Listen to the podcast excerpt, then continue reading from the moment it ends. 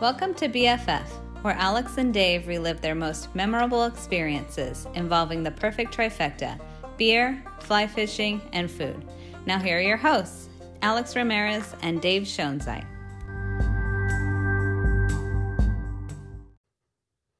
Dave, what's happening, man? Hey, what's up, Alex? How you doing? Dude, I'm doing great. It's uh I think we should be well rested, huh?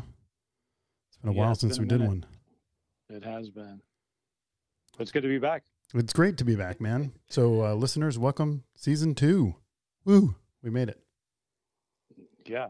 That season one sure went fast. It did, man. You know when you're at home and starting a podcast during the pandemic, it seems to we we, had, we cranked out a few of them. Yeah. That's pretty good. I mean, what better time to start one? Right. Totally. People were hanging out, wanted to listen to something. You're welcome. And, wa- Basically and wanted to participate too. Yeah, it was a good focal point, I think, for everyone kind of all around. So, I agree, man. Totally agree. So what's been happening with you? To be straight. uh, what's been happening? I haven't been fishing. I've been kind of lagging. Um, been just kind of struggling to get out. Water's cold, and uh, not a lot, not a lot happening right now. So, which is fine. I mean, I'm sure when I kind of go all crazy again, which I indefinitely will, I'll appreciate it that much more. But um, just kind of trying to trying to catch up on life a little bit, some other aspects of it. Um, summer got COVID, and then had a really bad case of vertigo. So I was kind of in caretaking mode for like three weeks. And um, luckily now she's she was on the mend. She's you know pretty much all better at this point. So we're kind of back to business as usual. But uh, yeah, I've definitely got a hankering to get out fishing. Um, haven't been, but uh, but didn't you you fished yesterday or the day before? Let's say I took the boat out. That'd probably be a better uh, description.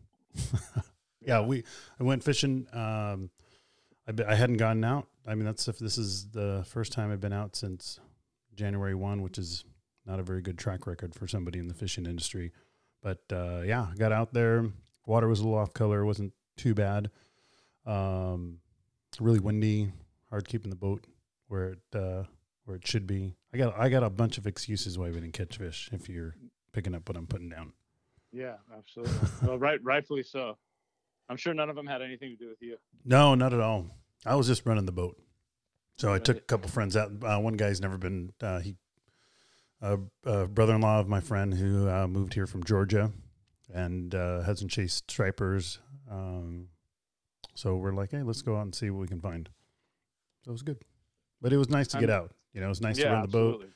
Uh, it felt really good. It was, yeah. I mean, all the signs are there, uh, but we just didn't come tight on any.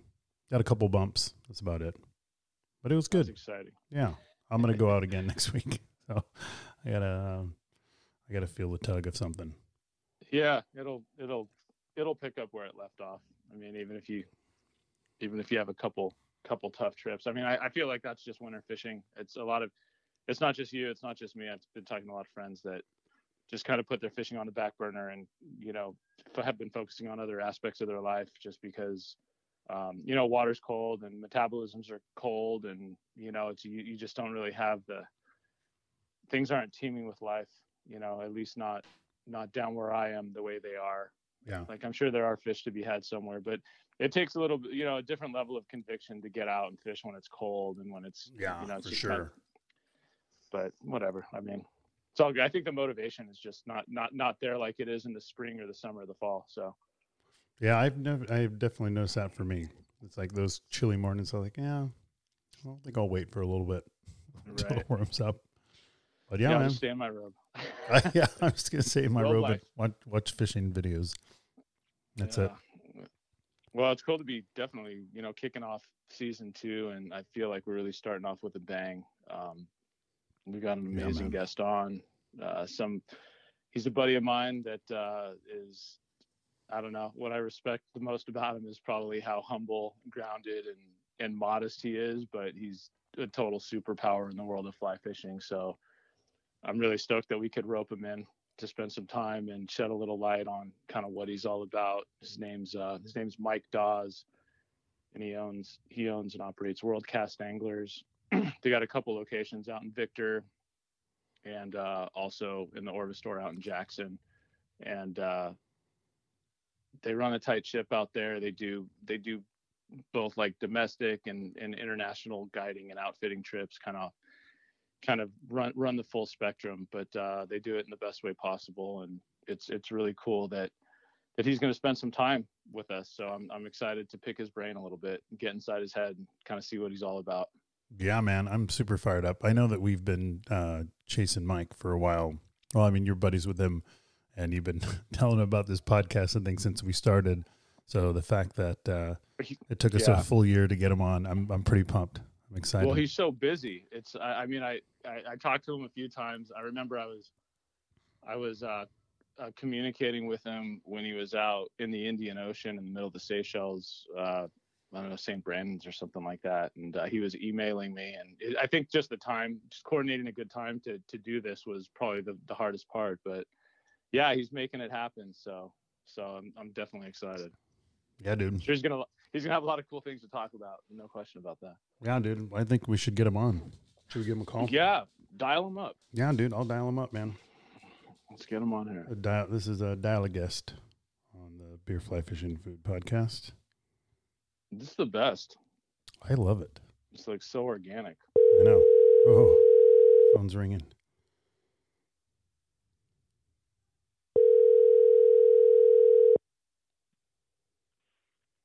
Hello. Hello, Mike. What's going on? Not much, man. How you doing? What's Yeah. up, Mike? How's it going? It's Hold going on, I'm gonna try to uh, just just walking in the door here. Let me uh see if I can get these headphones. Yeah, sorted. get settled. yeah, Get dude. settled. We're just having some beers and you know relaxing. So take your time. Perfect. Hold on one second.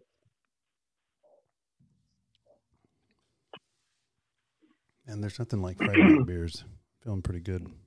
No, and actually, we ended up calling two minutes early, so Oh yeah, that's totally on us. that they we jacked them up.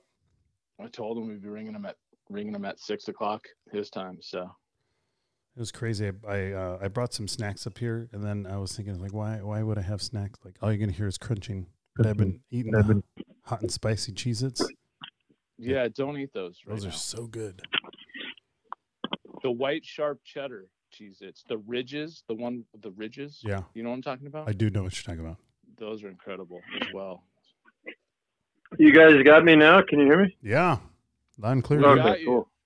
Yeah, the re- record button's on, so we're we're moving and shaking here. We are. Right on. How you guys doing? Doing great, man. How about you? Yeah, pretty good. Can't um can't complain. Yeah, I saw that picture that Dave sent over to me. So uh, yeah, I, I don't have much to complain about if you're, you're sitting in some sitting in some warm water with the permit by the tail. yeah, no, I got I got nothing to complain about. Um, I mean, we all do, right? But right, totally, totally. there's nothing nothing worthy. Yeah, awesome. So, so Mike, I mean, uh, yeah, fill us in, man. I, I get this picture from you this afternoon. You tell me it's a fish from last week. Why don't you uh, enlighten us a bit on on last week? What was last week all about for Mike Dawes? Yeah, no, I was I was you know lucky enough to uh I had two trips. So I went down to to check out the Belize Permit Club, which is out of Sittee River, Mm. Will Flack's operation, and um I had I never met Will before actually, so we got along like-minded just well, and uh that was pretty rad. And then switched over to a guy that I fished with long time ago. Uh, really cool, rootsy operation. In fact, their first boat was built in their backyard um, out of cool. Belize City for the second week. So, and I hadn't seen him in a couple of years, and prior to that, I hadn't seen him in like 15 years. So it was cool to continue to reconnect. And uh, yeah, it was. I mean, I got the permit fish for 12 and a half days in a row, and that doesn't suck. So No, that dude, doesn't sound too bad. that sounds awesome.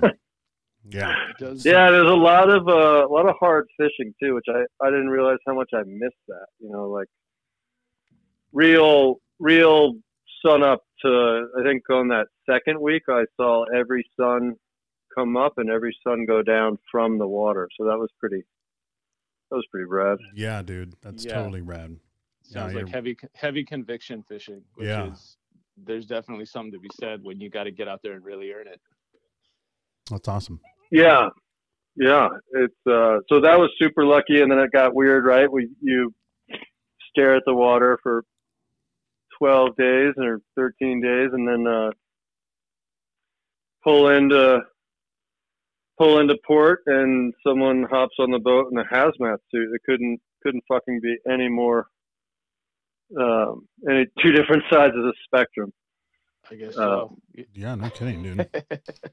yeah. Um, but but besides that, I mean, it was you know, I mean, Belize is remarkably on top of this whole thing. Um, I mean, you get you go you get arrested if you're not wearing a mask outside. So wow. Oh wow.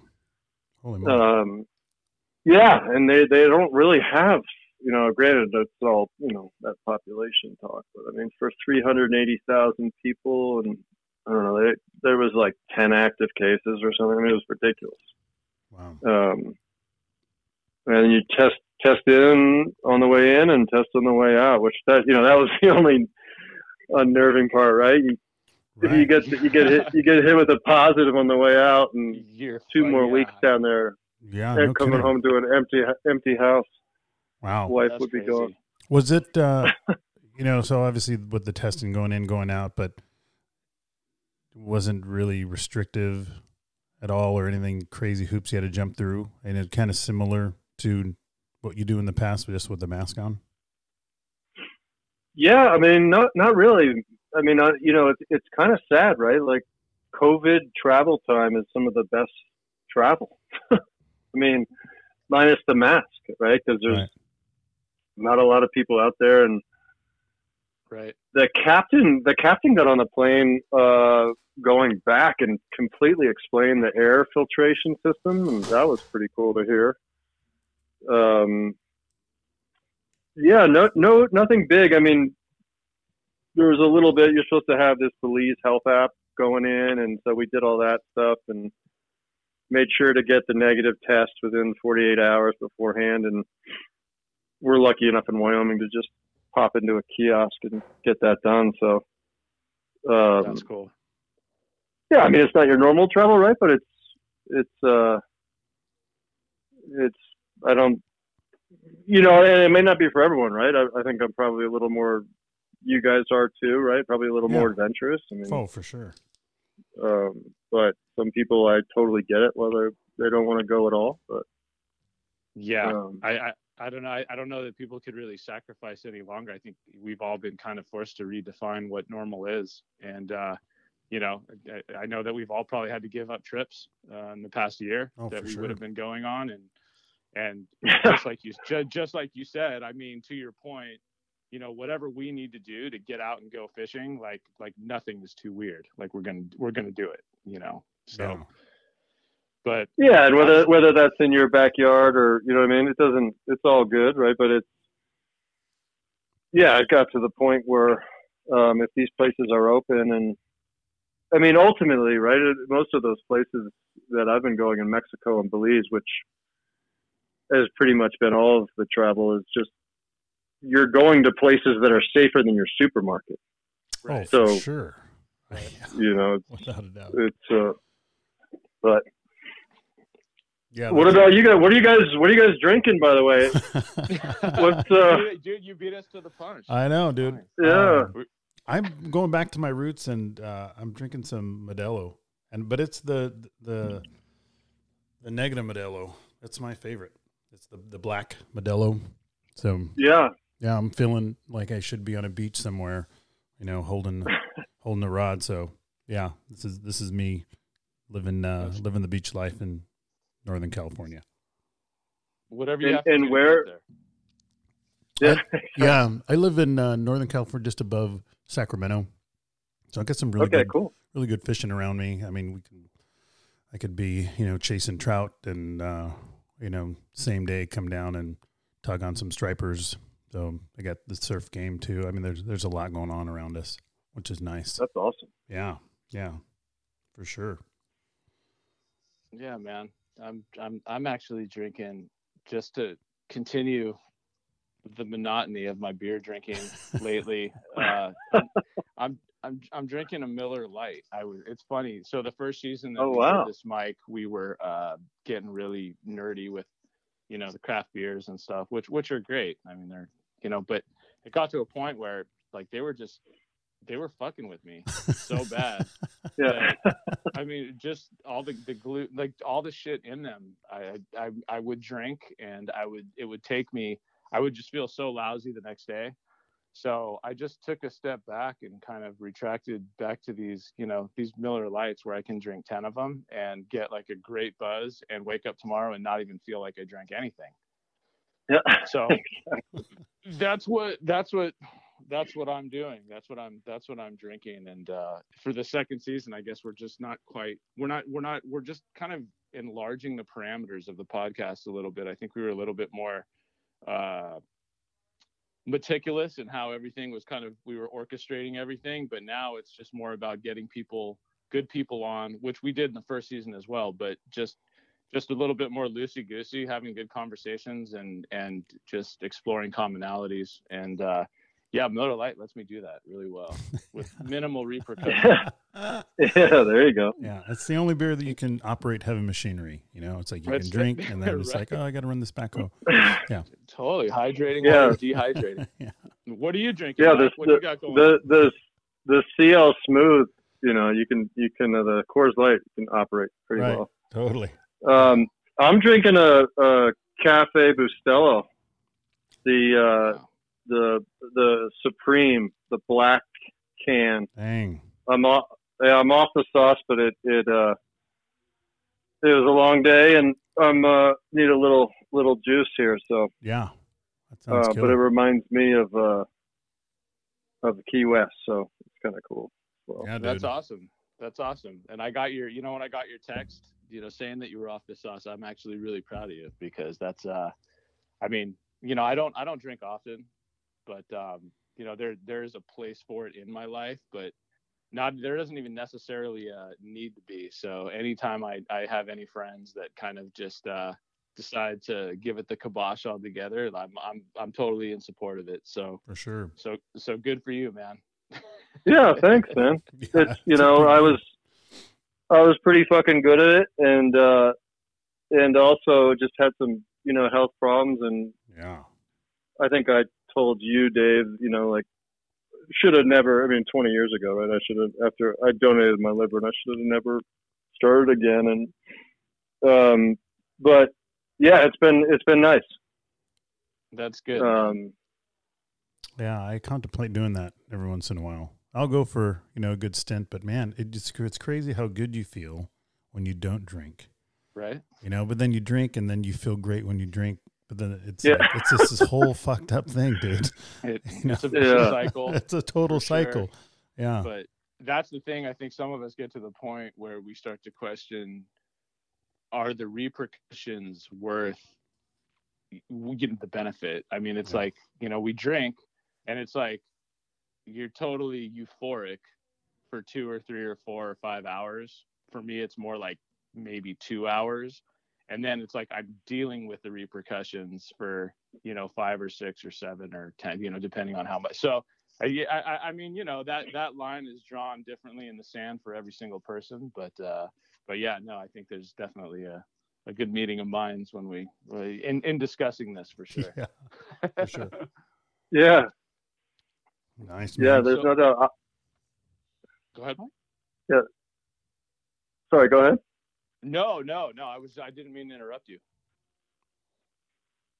No, I, I already forgot what I was. I don't know what I was. Oh, saying. okay. Well, we'll just moving forward. Moving forward. So I want So- to go back to the permit ahead. real quick because uh so yeah, yeah, you got some great days down in Belize.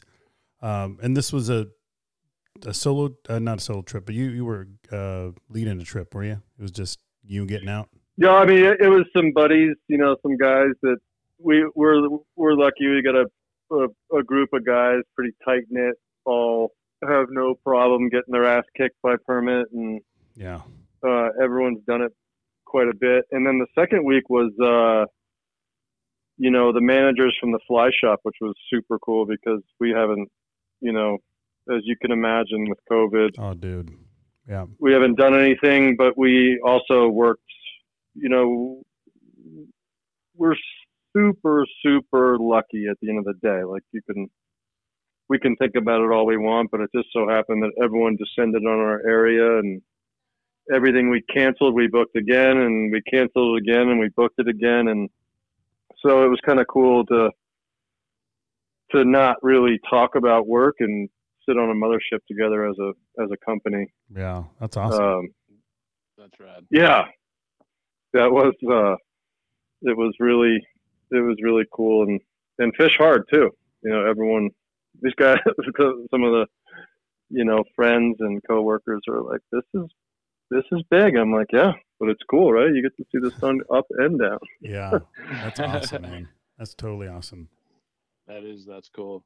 So so Mike, I want to just kind of take a step back, you know, while we got you. First off, I want to say that I can't I can't really express how much I appreciate I, we we appreciate you taking the time. I know you're a super busy dude and you've got a million things going on. So taking you know some of your personal time to hang out with us and kind of just provide us a lens in to to kind of who you are and what you're all about um, is something that's pretty invaluable to us. I mean, I I've had some good conversations with you for sure, but uh, I, you know, I, I really, we both really appreciate you jumping on and, and hanging out with us for a bit. So thank you for doing that. Yes. Uh, No, I I, I appreciate it uh, from your guys' end, and uh, Alex, I look forward to meeting you in person one of these days, and Yeah, man.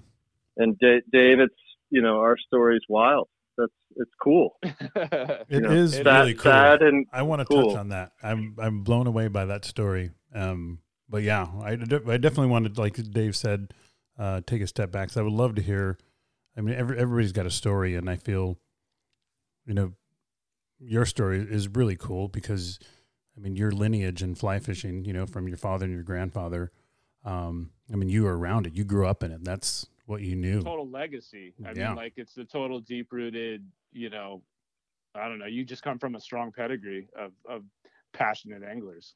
And, uh, yeah, sorry, I didn't mean to interrupt Alex, but yeah, no, to you're your point. We're we're on the same page, dude. yeah like i mean i don't know let's touch on those humble beginnings a little bit if you can mike i mean just share a few words about your your dad your granddad kind of you know how you got started Yeah, I mean they they've you know I, I often wonder if they would you know what they're thinking up top right now, looking down at what they created. I don't think they had that in mind, but um, but yeah, I mean my my grandfather on my dad, so my dad's father was just um, you know he's the kind of they both right, but my grandfather was at the at the you know Atlantic salmon back way back, you know, um, obviously trout fishing, but you know he was uh, he was involved at Deepwater Key, and I think he built his little his little shack down there in in 1959. So that was the first kind of I think it was the first bone fishing lodge in the Bahamas or maybe the first Wow. bone fishing lodge. I'm not I'm not not sure when uh Boca Paila started, but um and so yeah, I mean that was I was fortunate enough to you know not only fish in upstate New York with my father um and my grandfather, but also fish you know down in the Bahamas every year and you know my my fit my grandfather was just he was just a stud you know, I mean, he was.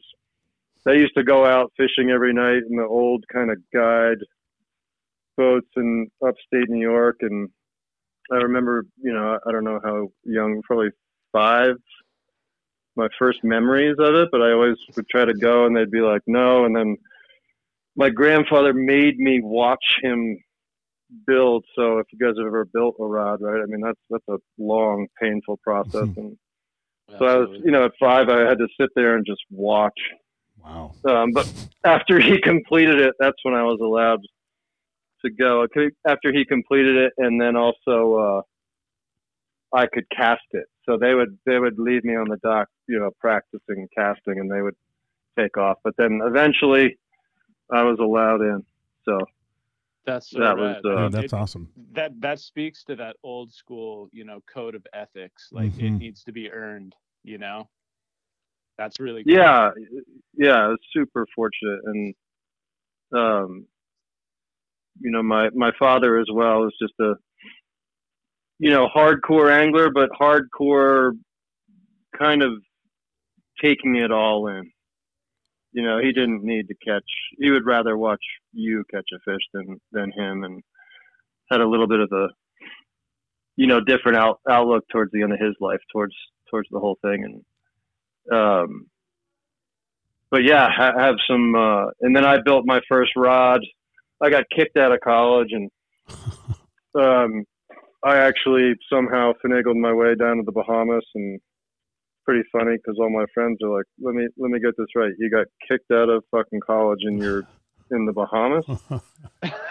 Um, Dude. but I got to I got to build my first uh, my my first rod with him watching too, so that was pretty special. that's awesome. Um, That is really cool. So like i mean so you know you, you you kind of you're introduced to fly fishing you kind of start to fall into it you're in the bahamas i mean what were the even before the bahamas what were the what were the watersheds that you really kind of cut your teeth on yeah, kind of the Adirondacks. Um, Okay. Definitely East End, Grand Bahama. I mean, I started fishing there when I was probably five as well, six, Wow, that's an early Um, start that's that's awesome and then totally. and then Pennsylvania, like the Poconos. Mm. and then I really, you know, kind of got into. Uh, I used to, I used to go early mornings and and troll two fly rods around the lakes, and I'd hold them with my feet in a rowboat, and um, have on like a Mickey Finn and a woolly bugger, and and just whack a bunch of big, not well, yeah, some big ones, uh, brook trout, and then you know, when I got back to Jersey, I'd smoke them and give them to the neighbors and try to sell them. It never really, but that was kind of the next step. And then I got super fortunate in my, I think my parents were sick of me and I got, um, sent to off to a fly fishing camp, uh, which is ultimate, probably why I live here now. Um, you know, so I got pictures of, of fishing the Henry's Fork and the Yellowstone and, you know, just this big kind of month long tour, um, with some, some camp counselors and that kind of sealed it more. And, um, you know, just, just kept at it really. And then, um, I'd say my only real break was was college. That was a little, except for when I was in the Bahamas. But you know, I think I had other things on my mind, and um, but then uh, you know, probably because of that fishing camp after I graduated, barely, um, I packed up and just moved out west without a plan, you know, and just ended up in uh, in Colorado and and that's where it really started to ramp up because I hadn't, you know, done any of those those rivers and and really got into the the technical nymphing part of it all and learned a ton. Um, you know, it's funny how people always. I mean, now I love all of it, right? All fishing. I mean, it's but people rip on. You hear people, you know, saying that nymphing this, nymphing that, but you know, go down into Cheeseman Canyon and catch a fish. I mean, it's It's it takes uh, yeah, it takes a lot of skill too. You know what I mean? right. yeah very technical Totally. yeah Um, yeah yeah, and so that was, uh, and then I, you know, bumbled around Colorado and then worked, had a quick stint in the investment business, real quick. Um, maybe probably because of what my, you know, that was what my dad did originally before he ended up, being a teacher for, you know, I was such a fuck up that he ended up the the school that kind of brought our family back together. He ended up he and my mother basically committed the uh, you know at least the rest of his time to that school, which is which was pretty cool. Um, but I, I kind of totally lost where I was there. Um, but anyhow, yeah, Right. yeah, and then um, oh, sorry, and then yeah, back. Uh, I ended up going um, going to business school in Colorado, and was you know the student loans are adding up, and I needed to do something, and I um, I quit the investment business, and then got a job at at uh, the Trout Fisher in Denver. Uh, it's actually in Aurora, and that's where I met. Um, you know, some pretty serious anglers and was kind of overwhelmed and was just a sponge. You know, I mean, like Daryl Sickman, who still has the, uh, you know, still look up to him to this day. He has a D's fly tying materials. Um, he would literally had a his basement was just full of buckets of dye. Wow. and uh you know so you yeah would literally people would come in and be like can i get this this shade? And i mean it was pretty serious shop. I mean half of it was half of it was materials. Um and then uh you know at the end it was kind of like office space right? Like i'm finishing business school and i'm i'm meeting with the bobs and uh, i was like i this this is like Bob's, yeah. yeah, it's like thanks, thanks for your time, guys, but this this isn't gonna work. And they're like, but we're interviewing you. It's like, nah, I'm, I'm out of here. Um, but um, and then from there, just kind of itched like used the rest of some student loans and traveled all around Southeast Asia, um, which was amazing and kind of started like the whole cultural spark for me where I was just so fascinated and Yeah. so so healthy that there was something beyond the you know the east coast and and then obviously the rocky mountains were part of that and um and then uh was supposed to go guide in alaska through some contacts in the shop and i um i uh ended up you know having that that pretty major surgery and then talked to the doctor afterwards and he's like well what are your plans? And i was like well i'm going to alaska. And he's like no you're not. Wow. like you're not you're not going anywhere. I need to see you every two weeks and then every month. And and i was a super bummer. And then i called up um a buddy paul robertson who started uh rock creek anglers over in buffalo wyoming. And told him and he's like well just come up here and guide for me and and so i left colorado and headed up there and then uh that was got to fish some amazing i mean they're still alive. Clark Smythe runs that operation now, and um, he was guiding with me at the time, so that's that's pretty cool that it stayed in the family there. And then uh, just so happens a family friend um, bumped into my dad, who was uh, an early investor in World Cast Anglers, and asked what I was doing, and I was actually.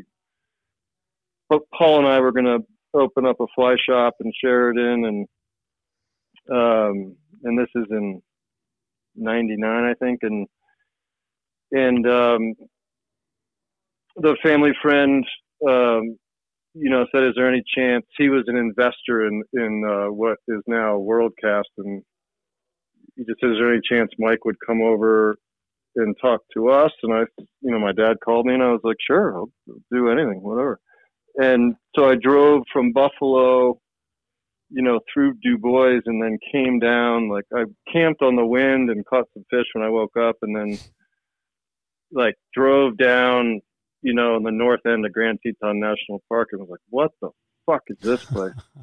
Yeah. and uh, stopped in on Flat Creek, and I caught a huge cutty. I think it was in like October, November, and and then went in for the interview, and I was kind of done and I was like, you know, whatever, what, whatever you need me to do, I'm, Yeah. you know, you'll get you'll get full effort. I I think I want to be here, and Yeah. then uh, fast fast forward 20 years, and Here we are. uh, here I am.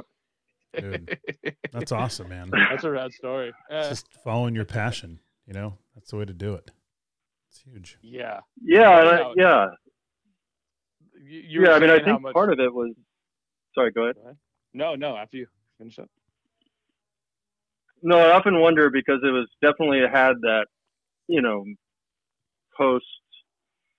Um, I knew that you know while lucky enough to work in the fly shop and in the industry while you know to pay the bills during grad school, um, and that sparked something. But I think ultimately, I think it was, you know, waking up from that surgery and being like, wow, you know, I'll never forget that. I was like, I am gonna do um, something I'm very passionate about, Right. and Man, and and didn't turn back. So that's awesome. Yeah.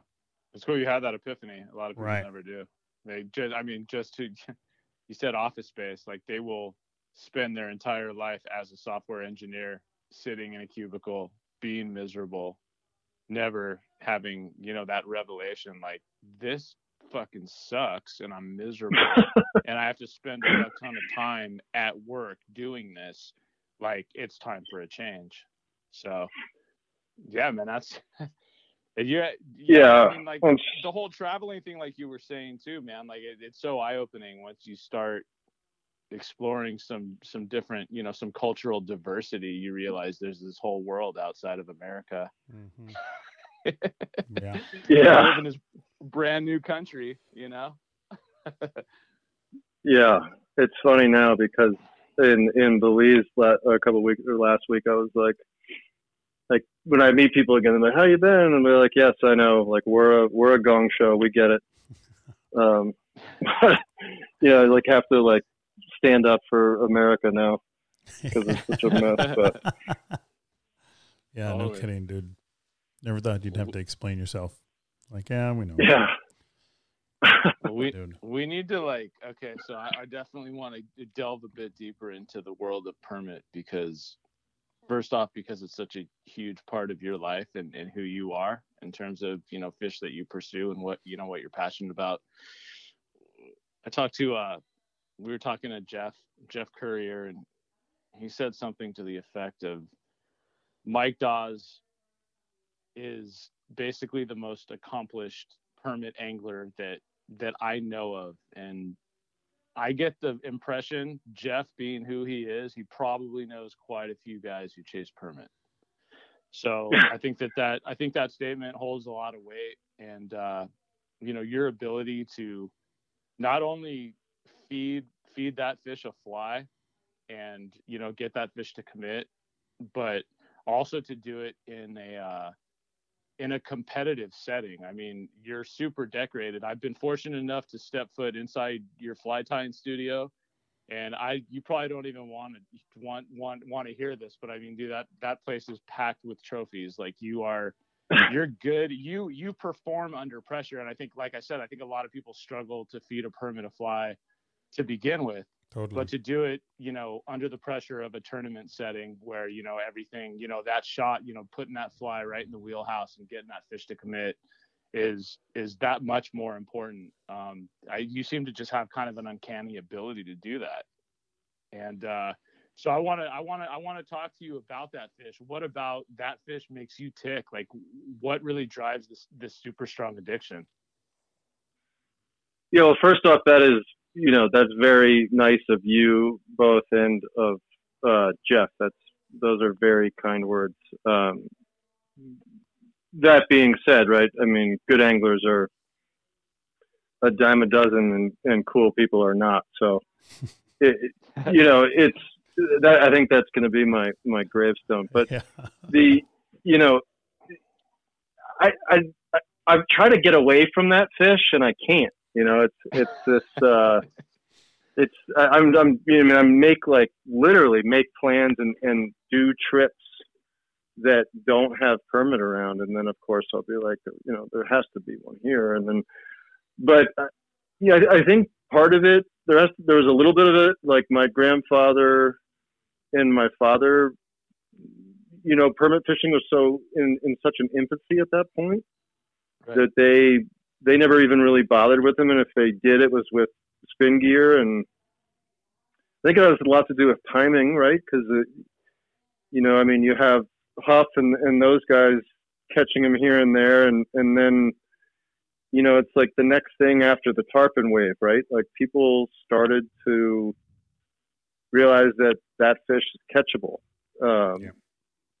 You know, at the turn of you know in the, the 2000. I mean, before that, but I think that's when it really started to push, and and that's when I when it piqued my interest, and it just I think that that probably attracted me a little bit of it, but it I think ultimately what what really got me personally is just taking a look at that you know the act of fishing for permit as a glimpse into your life and fast forward right? Mm. like you're gonna see it all. And Right. how are you and more often than not you're gonna get rejected. And how do you compose yourself? How do you um, how do you check your ego? How do you yeah. you know how do you handle the ups as well as how do you handle the downs? And you know a lot of the permit fishing that i've done has been watching because you know i'm on a hosted trip or um and i'm you know i mean i'm i, I take that seriously right i mean i'm if i'm hosting a trip Mhm. unless someone wants to take a break right i mean they're they're up Right. um right. and um, they're I'm there to help, and um, and I think that's that was pretty fortunate too, right? Like, because it's hard to step back from a permit shop. it's like, right. how do you how how can you force yourself to do that? But so I think I got to watch that a lot, and um, the challenge. I mean, for me, you know, and it, it can be different for everyone, but uh, just personally speaking, for me, it's it's just kind of the pinnacle, and it's uh, you know knowing that you're going to go on a trip and you very well might not catch anything. Um, is a hard thing to stomach, but but it's something that kind of piqued my interest, and um, and then the ever flowing kind of you know everything that goes with it from the leaders and the lines and the it's very simplistic but at the same time it's it's still evolving. Um Right. and uh you know I, i'll always always fish for trout and fish for everything and and i think it's also right a little bit of the grass is always greener i mean i've got you know eight feet of snow in my yard right now so it's usually brings you to cool places and Right. and and that was another challenge, right? I mean, how how can you live in the Rocky Mountains and be good at this? So I think it was just a lot of a lot of um, challenges and, and kept at it. And I remember, you know, there was times where like this is I got to uh, I got to get away from this for a bit. And I think that's you know that's been super healthy for for my permit fishing. Like you know, go go catch an arapaima in Guyana. Like Yeah. Yeah. you don't don't think that you know i mean a lot of people would say there's nothing that correlates there and i would say there's fish behavior in all fish that you can take or tactics you know to to other fishing and so i think doing a lot of other fishing as well um, has uh, has helped my permit fishing but it's yeah i mean I, i've come to the point now I, I just can't get away from it you know it's just it Yeah. is uh It's a part of you. you know the the old yeah and the lucky enough that right it's it's it's work so i've got that excuse like the ultimate one like you're doing what no, it's, it's work right. so Right. but and then the keys part of it i think was a big i mean those guys you know too many names to list but i mean in terms of actual guiding for that fish and um, you know it is uh, i mean there's a handful of other guys i've met around the world but it's again the pinnacle. And so once i realized that again, at least for myself, I immersed myself and was just a sponge into, you know, I'd take, I would just, even if I didn't know someone, I would, you know, nestle up at the bar and just see if I couldn't get 30 seconds, you know, because everyone, everyone would get a little loose lipped at a tournament after a Right. couple drinks after the day. And I could, I could pick and, you know, and, and, uh, yeah, it's, uh, and and to me now, you know, I, I fiscally I, I'm not I'm not set up to to just permit fish whenever I want, um, and so it's I've I've thought a lot about it, like why why is it that fish, you know, and I think what I've realized is it's it's a it's a forced you know for me it's like a forced meditation with the strongest focus you could ever have at, at being your better self. Um, and having a short memory when you when you fuck up. Yeah. Right. And again, it's like this, you know, the life and fast forward concept. Like it's Yeah. it's it's addicting, right? I mean, we're, we all, I think it it's some primal part of our lives want to be so present that nothing else can enter our minds, and Yeah.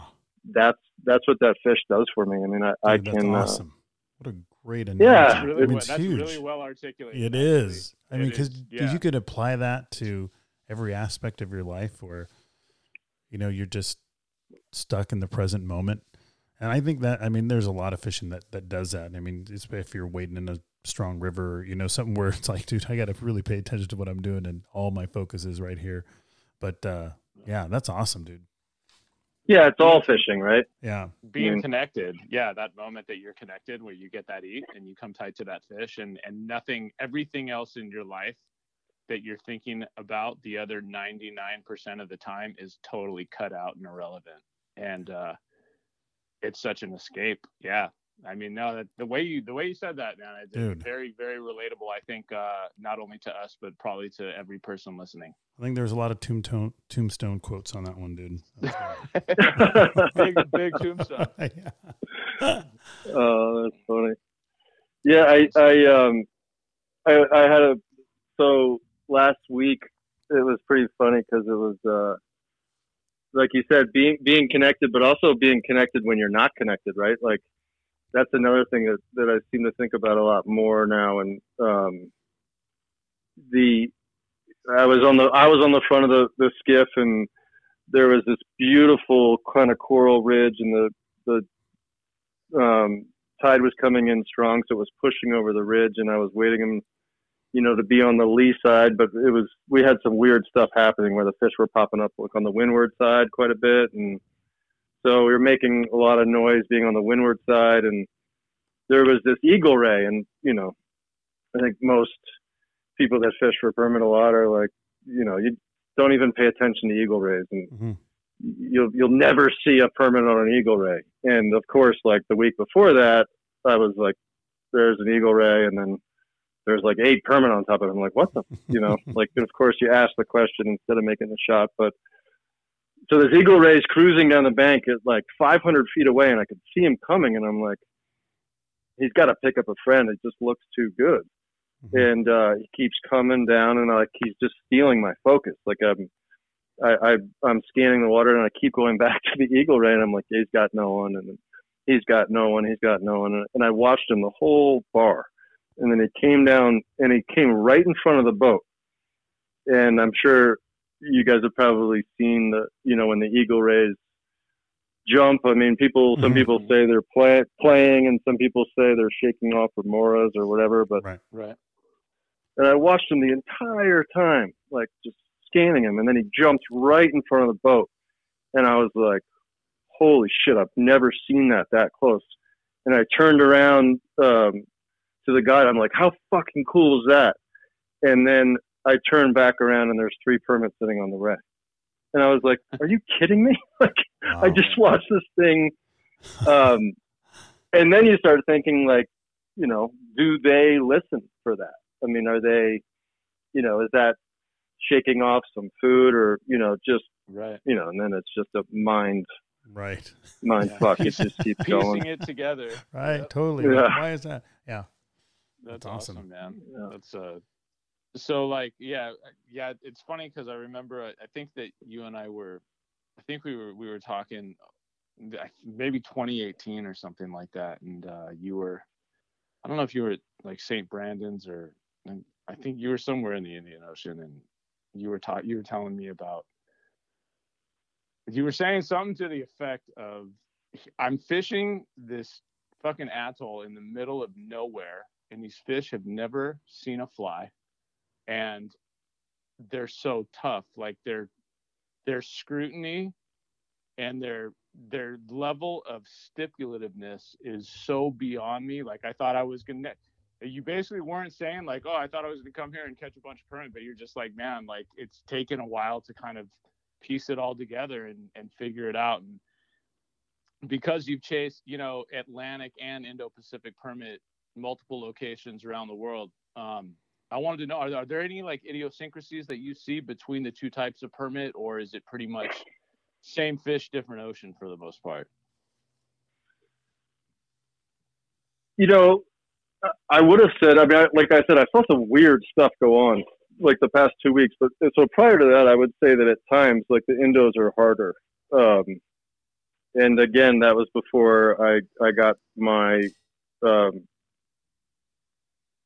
trip to Australia, the first time to fish for them there last uh, right right when COVID we got off of the plane and like came into the COVID world and um but I would say that like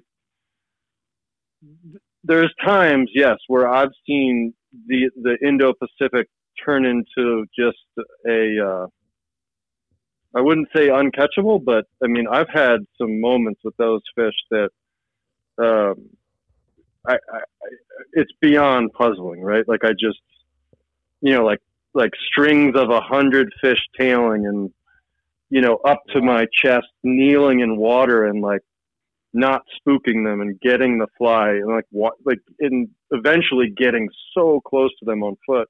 Like I said, in the water, like they don't even know I'm there, and like just they're so tuned in to certain. I think it's tick tick shells, which are like these really micro white shells that and I don't know if it gets them stoned or what, but I mean Wow. yeah you would uh you would think so. Um and I I was fishing with uh Mike Ward in that one instance and, and he was we were separated and afterwards we both came together. I think we were speechless. Like how how did that not happen? Like it's just wild. Um but yeah, I mean I, I'd say for me personally, like, and maybe it's that they're a little more foreign, but and the fact that most of the time you're fishing for them, you're on foot. Um, right that the Indos can be can be harder, um, for sure. But and they don't, you know, they don't. The um, the Indo the, the common Indo Pacific permit. I'm forgetting the uh, the snub nose pond. I'm forgetting the Latin name, but um, they you know they don't get that big um, like the Atlantics do. Mhm. Um, and then you've got the Africanus, which gets huge and has been known to hit stick baits, right? Like those are that's a mean fish. oh wow. yeah I Um, didn't know that. and those, yeah, and they they kind of fall into a, you know, you hear arguments from people whether or not they would say that those are permit or not, but but they are, and it's in the same family, and um, I have yet to, uh, you know, because there's there's three species in in the Pacific, right? You have the the Indo-Pacific, the Anak, and then the Africanus. Um, and the Africanus, like I said, is the one that, that can be mean and grow big, and you, people get catch those a lot in Oman. Um, i didn't even know that But I the- really thought- Yeah. I- yeah wow yeah, they're the the Anak and the um, um, the Indo-Pacific, the snubnose pompano, like they um, they look pretty close. Um, except there's like just a blunt a bluntness to the nose that is kind of a giveaway. Um, but but then you know, I mean, it's it's it's I guess it's hard the the long that's way too long of an answer, but like it's hard to um you know with each trip like it, it all changes right and maybe that's that's why I Yeah. keep doing it but the, the the puzzle grows because then I've gone to the Seychelles and, and like after getting my ass just handed to me and gone back there and fished just a little different way and different flats and, and lit them up. And it's like, what is at the same time of year and the same tides? Like, Hmm. I, I don't, um, so it's, uh, That's tough. it, Yeah. It's a hunting fish. pro- yeah, it's what keeps you, keeps it going. Right. If, and the crazy part is if you, if you could figure it out, you'd, you'd probably stop doing it. So That's it. Right, That's totally. the- therein lies agree. the addiction. Yeah. That's yeah. That's why it's so it's just so addictive. Is just yeah, you get these little dashes of success here and there that I don't know, just key into that that brain physiology, you know, just like load you up, light you up with dopamine, and it's the most potent, gnarly thing that I guess everybody gets derives it from different means, but for people like us, it's all it, it's all through coming tight on a fish, and, and yeah, that's it, it's fascinating. Super fast. Is that is that is that the fish? Or would you say those Indo Pacifics are like the fish that have probably dished you the most humility? yeah, like if I was to pick like times when I've just gotten my ass kicked harder than ever, that would be, um, it would be by those fish for sure. There's no doubt about it. Um, blotchy, sorry, that's the that's the common Indo-Pacific Mm. name. So you got the blotchy, the anak, and the apricot. But yeah, the the blotchies have have worked me over pretty well. But you know, I mean, it, it's funny how they'll break you down to the to the basics. I mean, I one of the trips at St. Brandon, St. Brandon's, I uh, was just getting just worked. I mean, just day after day, and I finally. Uh, that night we were having a cocktail and I was talking to the head guide, Craig, who who now works with us as well, and I was like, Craig, listen, I don't know what the fuck is going on here, but I'm getting my ass kicked and I have no confidence in anything right now. So just give me the one fly that has caught the most permit on this atoll, period. And he's like, All right, no problem. And he came back and he gave me like a size four white merkin. And I was like, This is it? And he's like, So Yep. disappointing. This is it. And then uh, I caught five, or it was like three or something the next day, maybe more. But it, it- you know, it's so funny how it works like that, right? Like I'm throwing all this weird stuff and stuff that I tied, and That's funny. and then then it goes to your mind right, that it looks like a tick tick show. right. So you know, That's uh yeah, no, it's pretty pretty pretty fascinating. It's I think we become really good at overworking flies. Like at the end of the day, we want to for be really happy with the way they look, and uh, I think we we delve too far outside of those those fish catching parameters to where you know it it, it starts to kind of take away from it. You know, the better it looks to us, maybe the worse it looks to them, or you know, the more off-putting it is to them. It, you go you end up gravitating back towards these really simplistic kind of rudimentary patterns that just produce are time tested and have produced time and time again for a reason yeah, yeah, and- right. It's a classic. Like listen to your fucking guide. yeah, you know. Totally. That's exactly it. Yeah, that's a testament to all guys right there. For sure. Yeah. That's funny. it's uh yeah i remember one you know like you said like we, we we went down the rabbit hole that one of the times we got our ass kicked by that fish. And um i think it was it was either tim brune or, or mike ward. They you know we were fishing together. It reminds me of that scene in wedding crashers right? When they're like they they they need to go hunting and and he's like i don't even know what a fucking quail looks like you know? Yeah, that's right. and um, so in this area in the Seychelles, there's all these brittle stars. I don't know if you guys have seen those, but they're like it's like a imagine a quarter with crazy Mhm. legs coming off it, you know. And yeah I don't know if they have you guys have those in California or not, but but they were but I understand. everywhere. Mhm. Yeah, they were everywhere, and it's like, well, they have to be eating them. And so then, like when we finally got the chance to go back, you know, we had urchin flies and brittle star flies and um, I remember like I think it was Ward who threw it at a fish. He's like, I don't know how you fish a brittle star. Like what? do you- like they don't What the hell? They do don't you really- do? Yeah. like, like like looked at me like I don't know how to do this, and I'm like I I don't either, man. That's funny. But that is that. The first time I fished a Senko, I don't know if you know, like largemouth bass. There's something called the Senko, and my Yeah. my buddy was just like the same thing. I look at it, I'm like, what the fuck is this? It's a, it's a, it, it looks like a really abnormally fat plastic worm, but for the way it's weighted or so, when it sinks, it just the tail just barely, like Yeah. ever so subtly, kind of moves. Mhm. And he's like, just fucking throw it out there and let it sink. And just, hmm he was like, I can't even tell you how to fish it. It fishes itself. Just kind of move it super slow here and there. And I ended up catching one of the biggest bass in my life that day. But yeah, it just kind of to your point. Yeah, it's, it, I mean, you look at these things, like you look at a brittle starfly and you're like, fuck, I'm looking at this thing. It doesn't do shit. It's sitting. How do I strip yeah.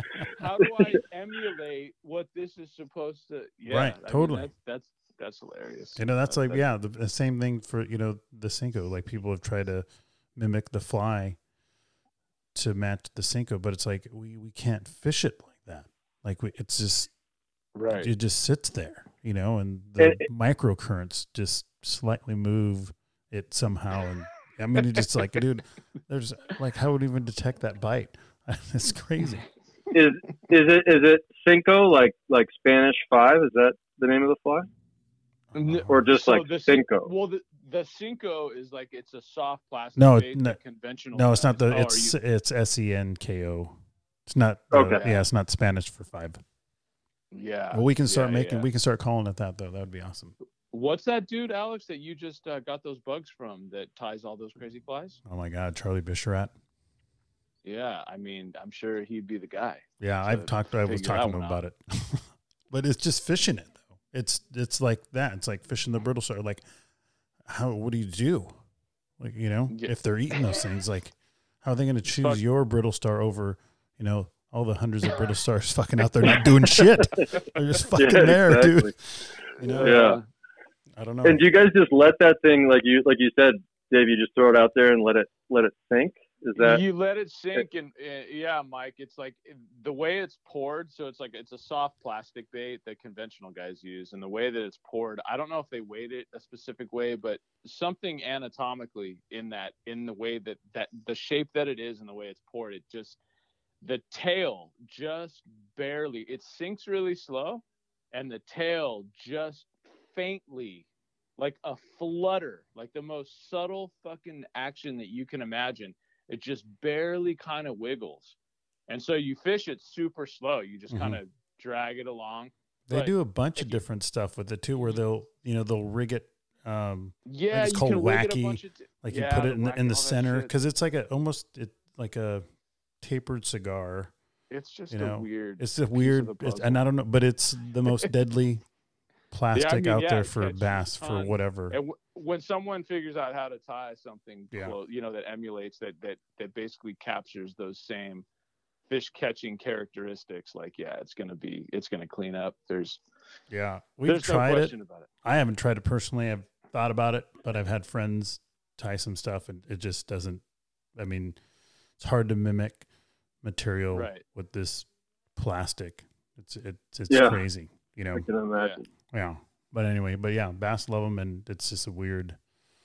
It's a- I think it's a fall, really. I, for me, what I've It is. been learning I more, mean- it's it's the it's oh, how the this fall. thing That's- sinks and how slow it Mhm. sinks and how you rig it like that's what you know makes the bass react to it and follow it down and then they're staring at it and then it fucking wiggles and they're like i'm gonna fucking eat it boom and they hammer it That's that point of that point of Yeah. You move again dude and i'm gonna eat you, you swear i swear to god and yeah, Yeah. that's how they, yeah that and i it's funny because i think you know the worms are going to they will make their way into the permit fishing world at at some point and it's going to be deadly yeah. um i don't know you know i don't know enough about it but right like pretty obvious in the tarpon world when when it happens yeah right fall worms hatch right and I was down in Mexico last fall, and uh, Jose, who I who I fished with a lot, Carreto, his son Parker was on the beach, and we were just watching the sunset, and he's like, "Watch this!" and and literally, I mean, he's digging in the sand, and he grabs a couple worms and throws them on a hook, and hand lines it out there and catches the permit. I'm like, "Are you fucking kidding me?" Wow. and um, and then you think about like all the worms and coral. I don't know. Mhm. I, I may, maybe not, but um, I, I can't say I've ever met anybody who's tried it. Right, like a, a worm for permit fishing, but I've already got Yeah. some, some prototypes in the works. For sure. And now, um, have in all your permit history, um, did people eat them? Has anybody opened up the stomach? Like, what else is are they foraging on? Yeah, I mean, I, you know, they're more often than not when you hear those stories, right, or the ones that I've seen, which have been few, it's, um, I, I'm forgetting the classification, but shells, urchins, right, like make up a Yeah, large part of their diet. Yeah, crustaceans. Um, and uh, Justin Ray was had opened one up down in the Keys and told me that it was just full with small black urchins. Wow. Um, Hmm.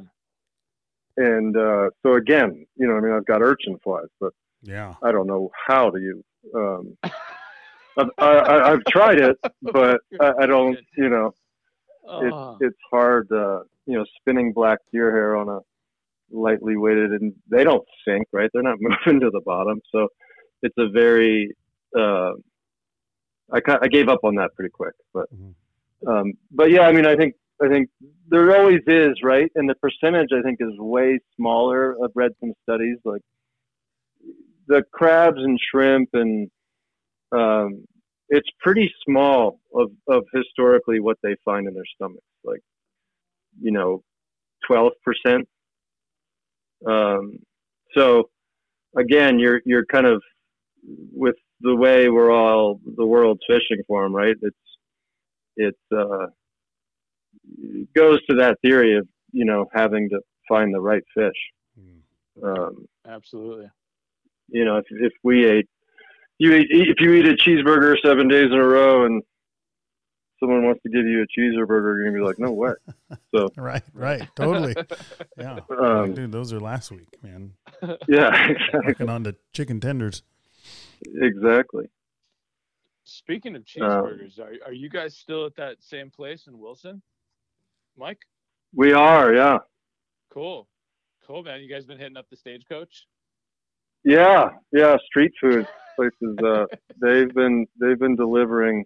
Um, we've, you know, I think everyone around here, as I'm presuming, you know, there as well, has been mostly on the takeout scene. So. Mhm. Right. but yeah, we're we're uh, we we yeah we're still they're still going strong. So that's that's, good because uh, yeah we're it's a once a week deal for sure. That's awesome. Yeah. Um, It's nice to have that such a diverse menu. You know, get get it all. Yeah. Yeah, they, they got what like they do the tacos, the burgers, the I mean I I know the pulled pork sandwiches there are outstanding. It's fantastic. Yeah, like the tuna poke bowl too. Like you wouldn't Oh you God. wouldn't think that that that. would be yeah you wouldn't think that would be at a, at the stagecoach. yeah, dude, they're running the gamut over there. It's like you got uh, poke bowls, you got chili, cornbread. That's crazy. Uh, Love that. but yeah, they're they're going strong for sure. That's nice. cool. I'm glad. To, I'm glad to definitely glad to hear that. I don't know. I've seen some good food out there. Uh, fishing trips out to Wyo. Have you? Did you ever? Have you ever eaten at that deli Oboes out in Pinedale? I is that in the gas station? I think. I think it is. I think it's connected to the gas station, if I remember right. Yeah. They ate there. Yeah. They. I think it's like on the turn off to the New Fork. I think. Yeah. Yeah. Yeah. Yeah. yeah that's it. That's it. Yeah. Yeah. No, I have. Yeah. next time you go there, I mean, fuck, I don't even know because I don't even care about these, but my friend ordered one just because he was fascinated with the way it looked. And then he gave me a bite of it.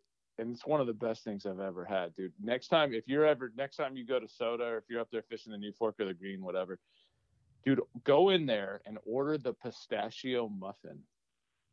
They have Mm. fucking they have a pistachio muffin and it's like a fucking nuclear green color, like the brightest green that you can imagine.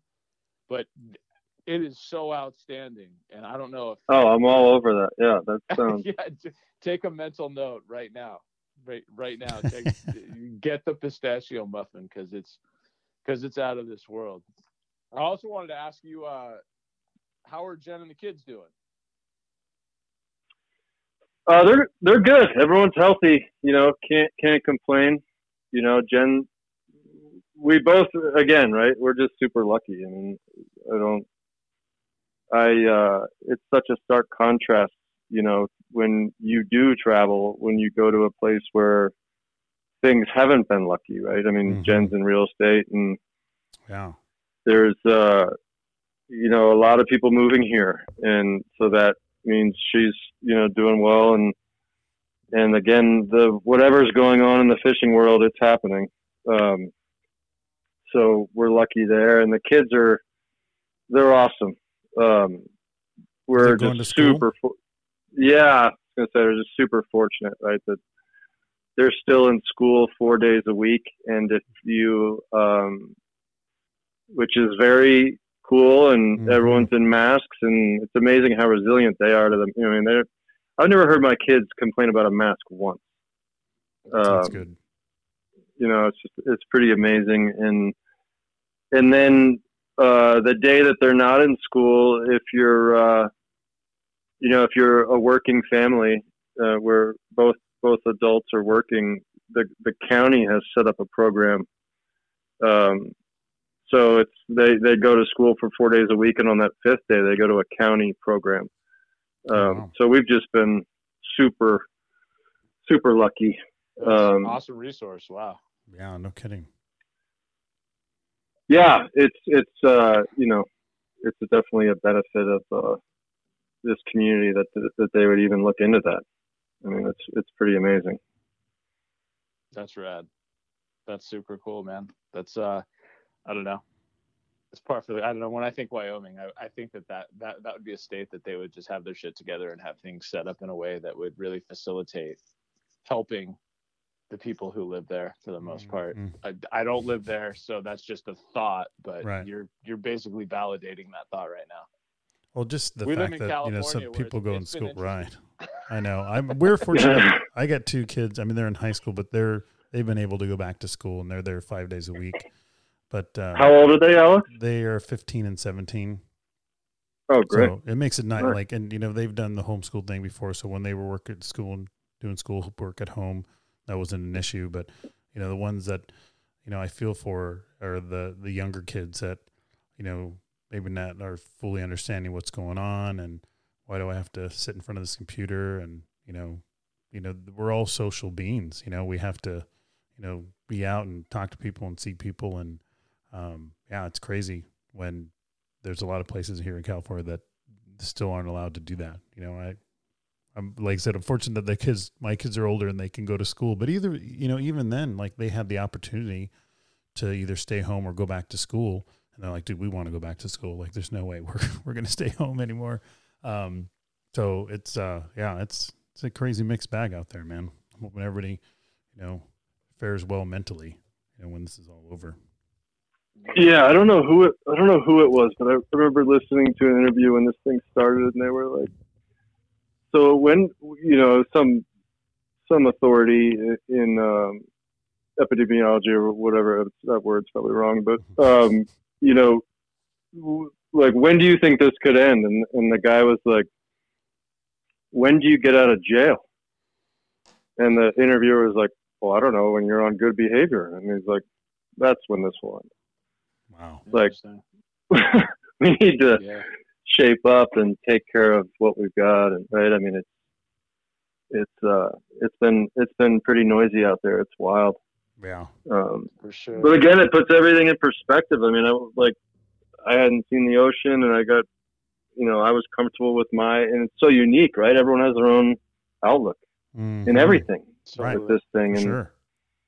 and mine is just you know i'm i don't do anything i, I take care of my kids and go to work and keep my head down, and I just been kind of trying to, you know, do what I think is right. But when it came time to travel, I made sure to get tested and and uh, do everything in my power, and you know, to, to do it in my unique outlook, which I think is, you know, pretty safe. And I remember getting down to Mexico, like, and was just about to complain about, you know, how crazy it is out here, and you could see it in their eyes. I mean, they're like, we haven't worked since, mm. uh, you know, and then it was like, well, wow, I, I guess I've got shouldn't sh- I should shut up right now and.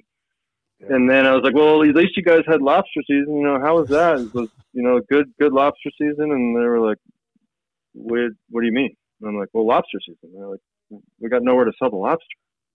Wow. And I like, "Holy shit!" You know, you like, don't even realize, yeah, like how heavy. Yeah, this, yeah, the su- supply chain on everything, you know, has been broken so many times. It's wild. Yeah, it's uh. So yeah, it goes back to I got absolutely nothing to complain about. Mm. That's a rad mindset to just to nurture because when you really boil it down, I think very few of us really do have a whole lot of shit to piss and moan about. I mean, yeah. and it, you know, obviously traveling to countries or areas geographically that are, you know, not not as well off as we are here in the states, I think really opens your eyes to just how little we have to complain about. Oh yeah, for dude. sure. But first world problems yeah. mean shit. yeah, yeah. we had some nice. stuff go wrong with you know with that boat in Belize, and the guy was like, "We haven't worked. This thing hasn't been out for a year. I'm sorry. Like we we tried. You know, it's like holy shit. Wow, yeah. that's that's tough. You know. I remember talking yeah. to you, Mike. Right, I, I think maybe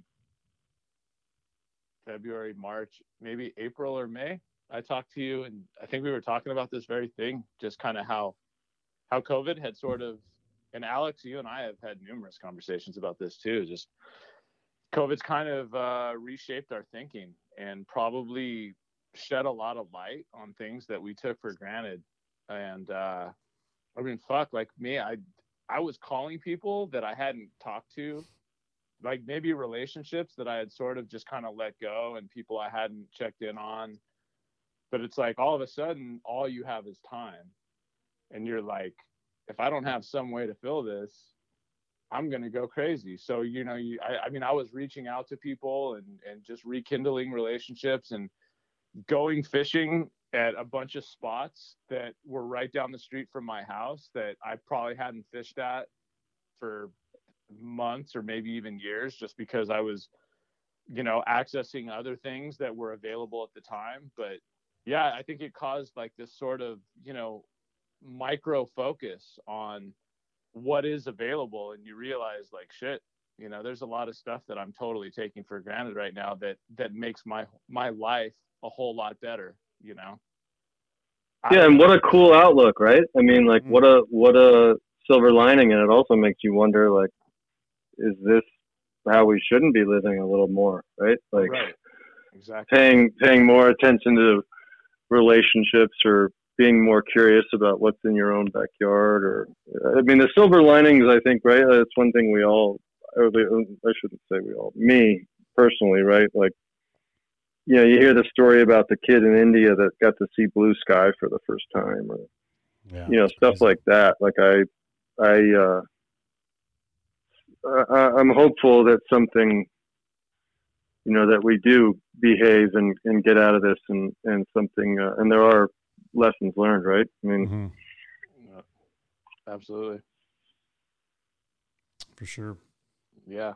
I, I remember seeing a documentary about, they, they did, they, they basically, uh, they surveyed all these people. Like this person did this documentary. They went all over the world and they they surveyed and like did this these analyses of of all these different people from all these different geographic regions, different continents, and they found the whole premise of the documentary was to kind of see what what parts of the world kind of held down the happiest people, the people that just kind of had it together and just got it and just woke up every day wanting to go out and tackle life and just being stoked on what they had. And uh, you know just you know being having that gratification for life and just loving the fact that they had a life to spend.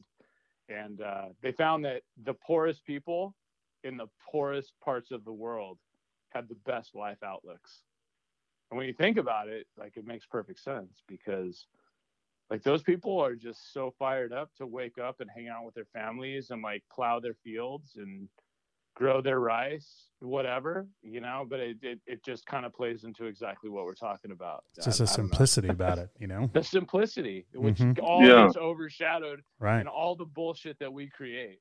for Right. ourselves, Totally. Basically.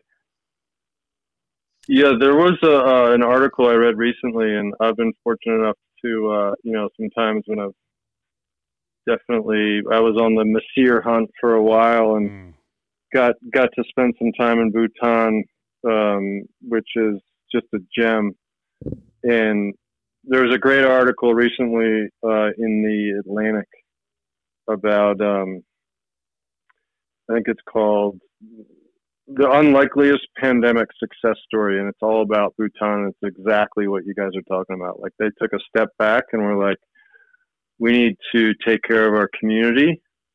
and um, and that's our country, and they and they have, and it's it's uh, you guys should check it out. It's a, it's a pretty cool article.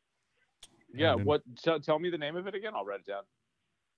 It's the unlikeliest pandemic success story. Mm. It was in uh, it was in the Atlantic, and it's all about how Bhutan has just drilled this thing, which like just like you guys were just saying, right? Like there's a reason that they don't have a a um, GDP, right? It's for GN uh, whatever it's GNH, you know, gross national happiness, Mm. and they and they measure it every year. Like it's it's pretty damn cool. Wow. That's rad. Yeah. That is totally That's- rad. Well, man, Super dude. cool. Mike, dude, this is this has been awesome, man. I uh, I really appreciate you taking you know an hour out of your Friday evening to uh, to sit down and talk with us. And I I mean I've been hearing about you. All I've, I've known about you just being in the fly fishing industry, and uh, you know know that you and Dave have been personal friends. So uh, I've been hearing a lot of great stories about you, and I'm I'm pumped that you were able to make it on. I mean, it, it was a pleasure having you. I love it. Yeah, I Absolutely. can't thank you guys enough, and and more importantly, look forward to uh, getting to fish together one of these days. That's it, man. I got to go out your way. That's for sure. Um, you know, I fished all around that area, but I haven't fished in Wyoming, so uh, definitely want to get up there and uh, check. some of that out. Anytime, Yeah. anytime, man. Just just with the kids, just a, I just need a little bit of heads up. Yeah, totally. I hear you. Work and but uh, a- any time Yeah, would uh, would love to love to hang with you guys. that sounds awesome. Yeah, man. Hey, Yeah, Mike. thanks uh, for the time. Yeah, for sure. And before we head out, dude, I just want you to just give a shout out to uh, how anybody can can find you, um, any social media outlets, um, you know, swing by, you know, the shop or anything like that. Uh, how can people get a hold of you and and uh, be a part of what you do? Yeah, um, I, I'm really bad at social media. um, I don't. Uh, I'm actually. tr- I'm looking up. I- It's. Um, It's a good thing, actually. Um, yeah. yeah, I don't. The only thing I have is Instagram, and it's it's at M Dawes Jr. But um, the company is, uh, you know, WorldCast Mhm. Anglers, and um, I don't even know what what that one is, but at, I think it's at, at, at World. best- the best response. We'll ever. find it. We'll find Yeah. Uh, yeah, it's it's it's at at, uh, at WorldCast. Uh, I just looked it up. At WorldCast underscore uh, Go Fish, but awesome. um, That's but yeah, or you know, any, any you know, call, call the shop, and I- I'm I'm usually there. So Awesome. Yeah, and we'll have that information on the on our website. So if anybody wants to get in touch with you and uh, book a trip or yeah, shoot the bull about permit, uh, they'll yeah, know where we to find did you. before be, before you jumped on, Mike. We kind of did a, a general overview of of you and WorldCast and kind of the whole shebang. So when you know when when Alex publishes this episode, you'll you'll get to hear that. But but yeah, it's just uh yeah, we just basically want people to know if they, you know, we already let let them in. You guys do the domestic stuff, you do the international stuff, and if they want to book a trip through you, you know, just how they'd go about it. But but um, we'll, we'll yeah, well, well, I really appreciate that. Yeah. Of course, absolutely. It's our pleasure. Like Alex said, we I know I know personally how busy of a dude you are and how much stuff you got going on all the time. So yeah, it's um it's in this is invaluable. Like we really Totally. appreciate you jumping on with us and uh taking the time. And I always like talking to you anyways. You and I have gotten into some good deep ones. So uh, I'm sure I'll be talking to you before too long. For sure.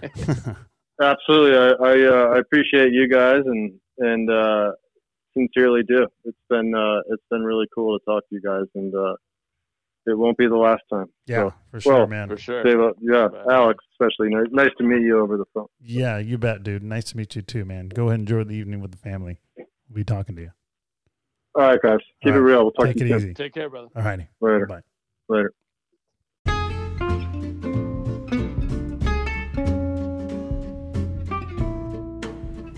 We hope you enjoyed this episode of BFF.